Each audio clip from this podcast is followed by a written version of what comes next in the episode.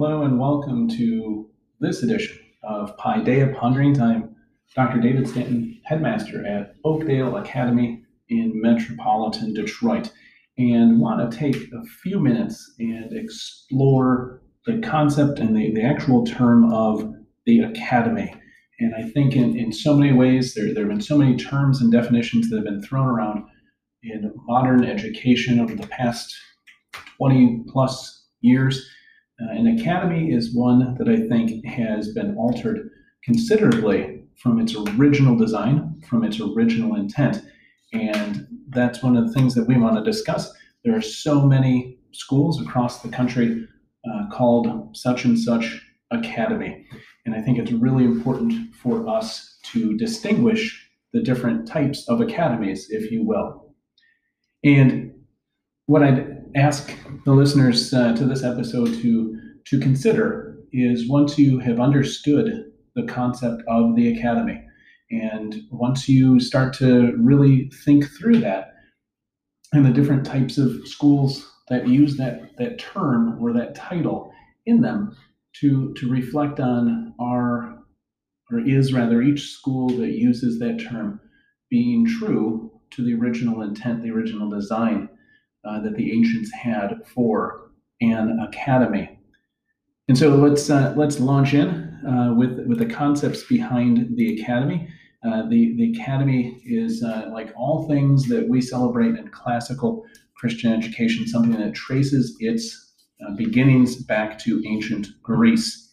Uh, in ancient Greece, the academy um, or academia, uh, and followed on by uh, Latin, the academia as well, Is, is a college. It's, it's a ph- philosophical uh, study. It was started, uh, most experts believe, by Plato in around three eighty-seven B C. Uh, there was a there was an olive grove, a park. It was out on the northwestern outskirts of Athens, Greece. Uh, Greece. There was a gymnasium, and uh, some of the research I did said that it pointed to Um, a gymnasium is sacred to the legendary Attic, that area of Greece, hero Academus or Hecademus. And so from there, you obviously can get academy. So it's a school of philosophy. Um, and, and it was continued after Plato's death. And um, the, the concepts were that you studied mathematics, uh, natural sciences, Uh, language in preparation for statesmanship. And it would go on until around five twenty-nine A D uh, when the Emperor Justinian closed down the academy uh, because it was a pagan institution still uh, at, at the same time.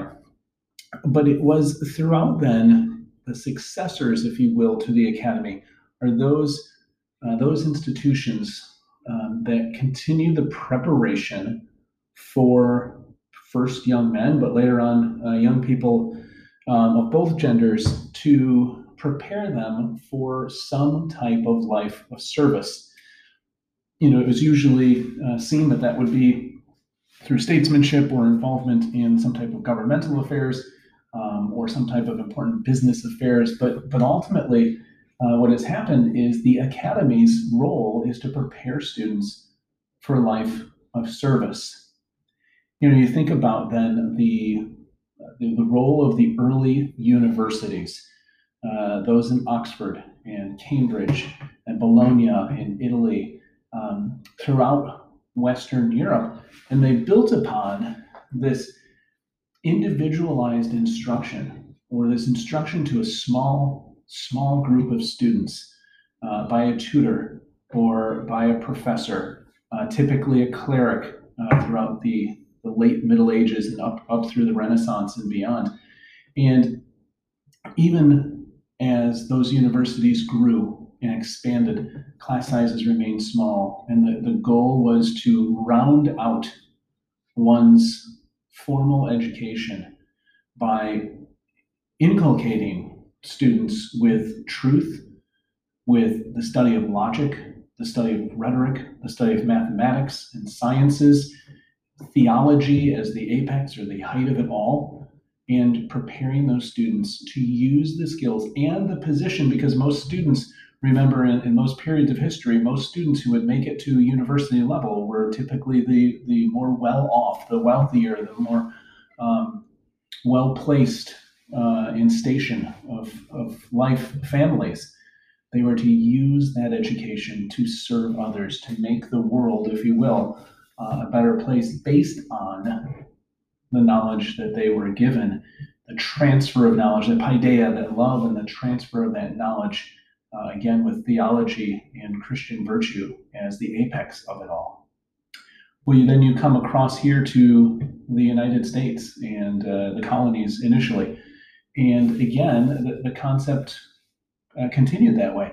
If you look at the founding documents, the charters of some of the Ivy League schools, now, even on the East Coast, uh, Harvard and others, their founding documents talked very specifically about honoring God in their formation and honoring God, honoring God, pardon me, in, in the fulfillment of their mission, and in preparing students, in many cases, divinity students, uh, to be pastors, to be preachers, uh, to spread the gospel was the uh, foundational piece of many portions of our early universities here in the States. So it is key to understand when you talk about the academy and a liberal education, and I'll take another podcast uh, at some point to describe that whole concept of what a liberal, a small L, liberal education uh, really means. But it was about preparing students for a life of service. And so as we continue to think about the academy, let's let's fast forward past the progressive movement and, and past some of the other changes that took place here in the United States, in particular in the late eighteen, early nineteen hundreds, and, and then throughout the twentieth century. And, and I encourage you, if, if you if you don't know uh, about the progressive movement in education and what has really happened to education and so quickly happened to education, I encourage you to, to go back, and we have, a, we have an episode of Paideia Ponderings that deals specifically with the brief history of education. I encourage you to listen to that. Uh, hopefully that, that snapshot will give you some insight as to what, what's really happened and why things are so, uh, so far gone from the original intent of what education should be. Well, again, as we as we look at then education, and as we look at how things changed in the United States, you, you come up with in the, oh, some parts of the nineteen eighties, but certainly the nineteen nineties and, and absolutely into the early part of the twenty-first century, um, this this desire, this movement to really think what what is really the point of education? Are we doing the right thing? And you had the emergence in great, great numbers of what are known as charter schools. You know, charter schools, you know, each state obviously has its own rules and regulations for them, but but basically, to paint a very broad stroke, uh, charter schools are public institutions. They're still public schools, but rather than simply be set up in a geographical school district or intermediate school district or county um, school plan and school system, uh, they're chartered typically by a university. Uh, and they receive public funding still, typically not, not as much as, as a regular, if you will, public school. But they have a, a lot more freedom in many ways in the choosing of their curriculum.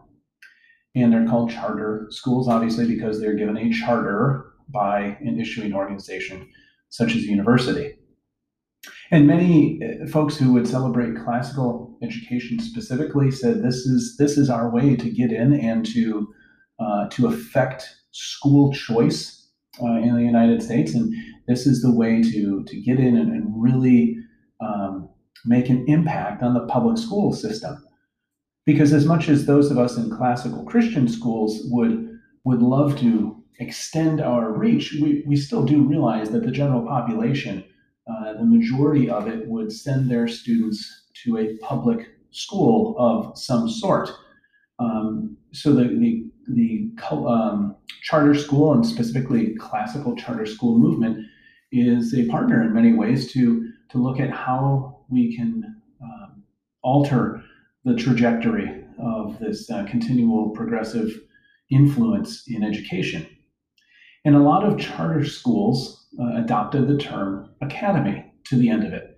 So it would be the Charter Academy of Detroit, uh, the, the Greater Charter Academy of Metropolitan Saint Louis, or, or whatever it might be. But a lot of them uh, chose to use that term academy. And, and I would imagine in, in some instances, it was in a reference back to Plato's Academy and, and, and its successors. But what has happened um, from a public school point of view purely is there is a, a, a downward look at charter schools. So the term academy has been kind of trounced. And when you when you have a student who is, is coming back to or returning or, or starting anew in a public school, they'll see a transcript or a you know a report from a former school that says such and such academy. And I'll be honest, public school administrators tend to look at that and say, oh, yeah, it just means they're behind because they're from a charter school, because they're not they're not from one of our public schools. And there are charter schools, just as there are public schools, and just as there are private schools, who have any number of avenues of success and any number of avenues of um, issue with, with their curriculum, which is why a school needs to uh, continually look at itself and assess how it's doing. Well, what's happened since the nineteen eighties is simultaneous to this rise of charter schools calling themselves academy has been the explosion and sweeping wave of classical Christian education uh, with the dawning of the A C C S, the Association for Classical Christian Schools, the Society for Classical Learning, um, and not just classical Christian schools, but private classical uh, non-religious schools as well. In addition, um, somewhat connected and, and somewhat outside A C C S is, is a move in many directions for a lot of Catholic schools to consider classical education. A classical Catholic education is, is an up-and-coming movement as well. And a lot of these schools, uh, such as Oakdale Academy, have adopted the term academy. And herein lies the difference. A classical Christian school, a classical Catholic school, a classical charter school, a classical private school has at its desire, if its mission is rooted correctly, and if its philosophy is rooted correctly, has at its at its core, has chosen the name academy, not to reflect a popular trend, but to reflect the true nature of education. To return back to what Plato and his successors would have uh, focused on, the study of the natural sciences, the study of logic and rhetoric, the study of the trivium and the quadrivium, the study of those things that make a well-rounded student in the liberal arts, a student that is not only geared towards the university level or to graduate school or to some high-paying, uh, high-powered job, but to a student that will take the education that they have been part of. Notice that I didn't say received, but they've been part of. It is an active art form, and that they choose to enter a life of service with the information they have been granted. That really is the key to an academy. And so you look at vision statements, you look at mission statements, you look at how classical academies, whether Christian, whether um, whether private, or whether whatever flavor charter that they are, and you you see that at, at their core, they are trying, we are trying to inculcate our students with things like at Oakdale, we say character, truth, and wisdom. We're, we're looking so that Our, our students can, um, can focus on how to best uh, live a life of service, to be the, you know, to use one of those phrases that's tossed around, um, to be the best person that they can be. Now, in a classical religious school, we would say, based on the teachings of the truth of God's word in the Bible, to focus on the Greco-Roman, Judeo-Christian Uh, heritage of monotheism, the, the importance of life and family, um, freedom and liberty, the understanding that everyone is truly created equally, that we have individual responsibility. We want to cultivate virtue. We, we want to we want to imbibe our students with a sense of wonder in what they learn. We want to raise up self-governing adults. We want to have honest scholarship. We want our students to appreciate those things that are true, those things that are good, those things that are beautiful, and recognize that they come from our Creator, from our God. That is the essence of what an academy truly is. And that is the essence of what classical, in, in, from the religious aspect, classical Christian schools exist to do, and why we proudly to continue to choose the title Academy in deference to our predecessors in education, who did the very same thing that we're attempting to do, to train up our students in the way they should live so that when they are old, they will not depart from it, as the Proverbs tell us, and to be preparing our students for a life of service. Well, hopefully this gives you a small insight of what we mean when we say the academy. And when you drive past any number of schools uh, that have academy and part of their title, And, uh, and so you're thinking about education, either for your children or children that you know, uh, or even young adults that you know, uh, you can say, yeah, academy, I'm going to look that school up and see if they are really an academy in the historical sense of that term, or whether they just picked a popular title for their school now.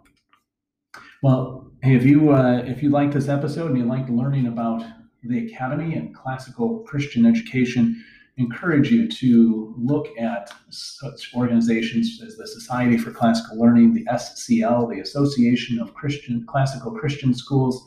Um, certainly, if you live in the metropolitan Detroit area, please uh, consider looking us up on our website, oakdale academy dot com. And if you find yourself in a spot where you say, hey, these are great things, but uh, I, I don't, I don't have children that are school-aged anymore, well, then I'd ask you to consider two things. One, would you pray for us? Would you pray that the classical Christian movement is continued to be able to flourish, um, that it's able to be uh, true to what we feel God is calling us to do? And would you would you just pray for uh, students and parents to be brought to a realization of where they need to enter into a life of service as they continue to go through this uh, this educational process? And if you're so inclined, we would love to partner with you and uh, and to have you consider donating uh, either to Oakdale Academy specifically or a classical Christian school in your area, uh, or to support this podcast. Um, we're thrilled to be able to partner with Anchor uh, as our podcast hosting service, but Uh, these things would be great to be able to be sponsored, and you can find that information out uh, in past show notes or right on the Anchor website. Or you can always contact us, info at oakdale academy dot com. Thank you so much for uh, joining me today and for listening as we explored what it meant uh, to have the title Academy. And with that, I'll leave you and enjoy the rest of your day. Thank you.